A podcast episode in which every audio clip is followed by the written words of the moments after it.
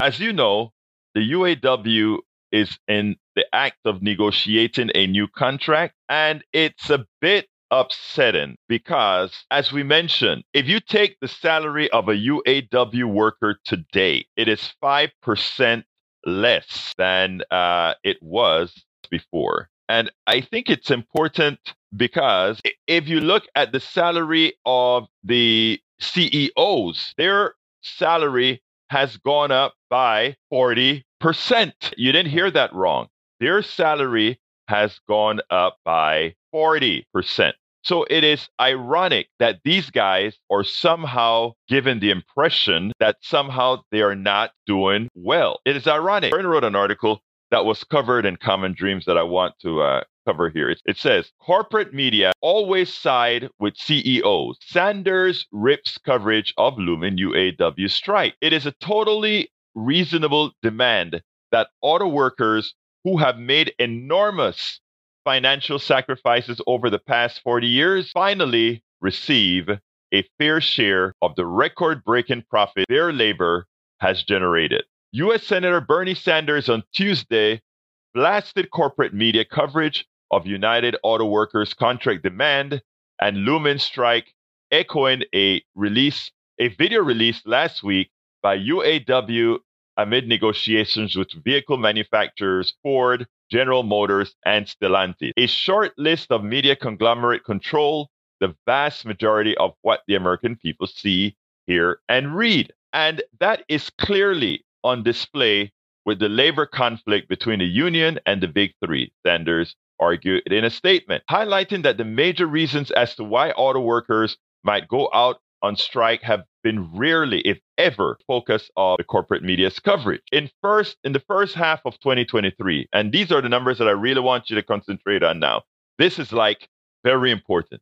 In the first half of 2023, the big three automakers made a combined $23 billion in profits, up 80% from the same period last year, Sanders noted. But if you watched any corporate news coverage of the pending strike by 150,000 auto workers, you've heard about the strike's potential negative effects on the economy and a litany of excuses why very well compensated CEO just can't make a fair deal. The chair of the Senate Health, Education, Labor, and Pensions Committee continued.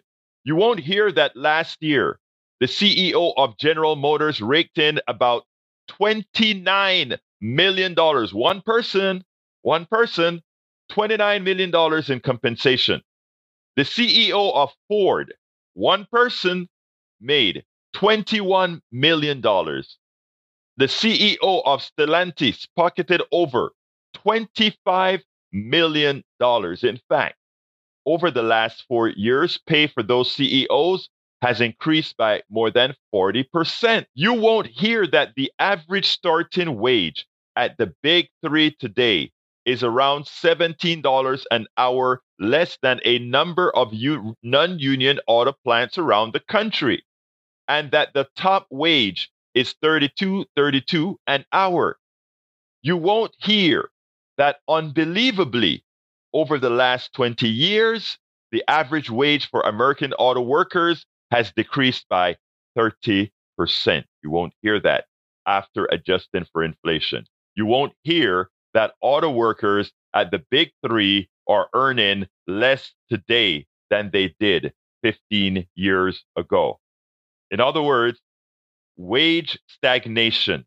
People, people, when you if, if you listen to what the UAW is asking for, and what they're telling you on TV. Oh my God, these guys are going to hurt our economy. Oh my God, these guys are going to cause uh, billions of dollars to be lost. Where is the concern that they're not making what they made 15 years ago? Where is the concern that the CEOs continue to rake in a whole lot of profits? Let me tell you something else that they don't tell you. They don't tell you that sales of cars went down but the prices of cars went right straight up and the profits went straight up. In other words, I use less material because I, I make less cars. I increase the prices of the cars, which means I'm not only make using having to purchase less material, I'm making more money on the materials that I've already purchased. And all that spoils, all the spoils of that increase in in prices, etc., inflation, didn't go to the average American worker, to the to the auto worker. All that inflation went to the executives. Yet they want to make the worker the villain. They want to make you feel like you are demanding something undeserved. We have to stop allowing the corporate media and all these others, other folks, to change what reality is. We have got to stop and prevent them from changing what reality is. Of course, none of this is new. The corporate media will always side with CEOs and shareholders, he added.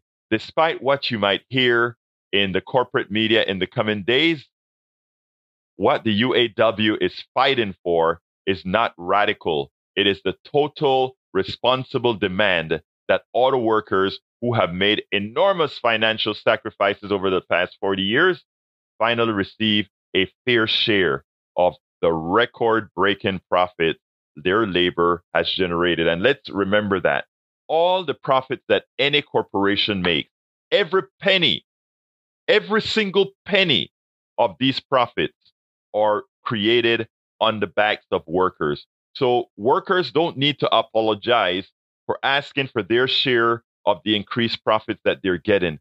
They shouldn't apologize for the inflation in the cars when the inflation in the cars has nothing to do with supply and demand, but exactly what again?